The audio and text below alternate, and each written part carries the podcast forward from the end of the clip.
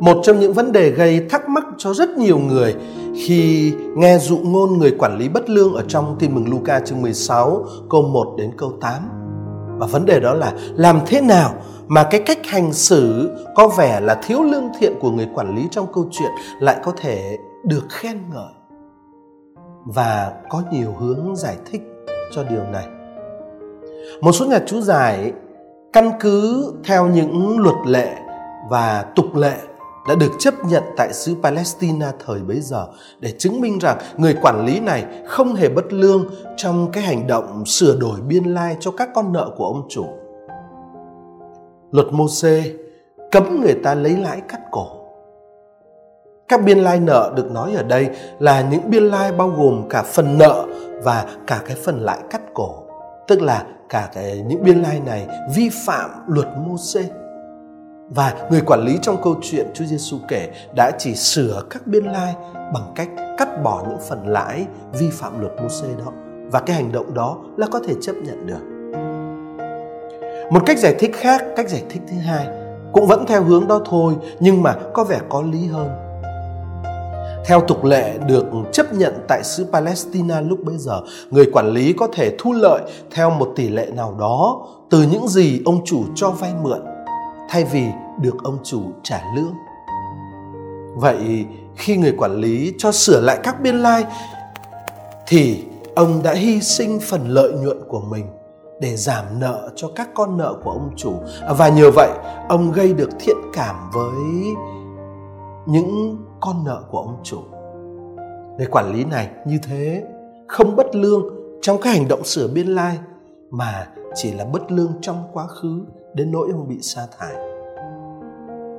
Khác với hai cái hướng giải thích ở trên đây, lối giải thích truyền thống về dụ ngôn này sẽ không tìm cách chứng minh cái hành động sửa biên lai của người quản lý là có thể chấp nhận được. Hướng giải thích truyền thống sẽ tìm cách xác định xem người quản lý này được khen ngợi về điều gì. À, nói cách khác, vấn đề quan trọng là tại sao anh ta lại được Chúa Giêsu khen ngợi dù cho cái hành động sửa biên lai của người quản lý trong câu chuyện là có thể chấp nhận được hay không thể chấp nhận được, thì chúng ta vẫn phải công nhận rằng nếu chúng ta đọc dụ ngôn này một cách cẩn thận và bình thản, thì chúng ta sẽ dễ dàng nhận thấy điểm chính yếu không tập trung ở phương diện luân lý của hành động của anh chàng quản lý này. Đức Giêsu không đưa ra phán quyết về tính cách luân lý trong cách hành xử của anh ta. Và vì thế, ngài đã không hề khen ngợi sự bất lương của anh ta. Nếu anh ta bất lương, điều quan trọng là sự kiện. Người quản lý này ở trong cái hoàn cảnh khó khăn và cấp bách đã biết tận dụng cái quỹ thời gian ít ỏi còn lại trước khi anh ta phải ra đi để sắp xếp cho cuộc sống tương lai của mình. Thay vì tận dụng những ngày giờ ít ỏi còn lại để hưởng thụ và chính cái thái độ và cách hành xử đó đã được coi là gương mẫu cho các thính giả của Chúa Giêsu. Nước Thiên Chúa đã đến gần và người ta phải có thái độ của người quản lý này. Đó là thứ nhất, nhận ra cái tính cách quan trọng đặc biệt của cái quỹ thời gian ít ỏi còn lại. Thứ hai, ý thức cái tính cách cấp bách phải hành động. À, thứ ba biết phải làm những gì cần thiết cho tương lai.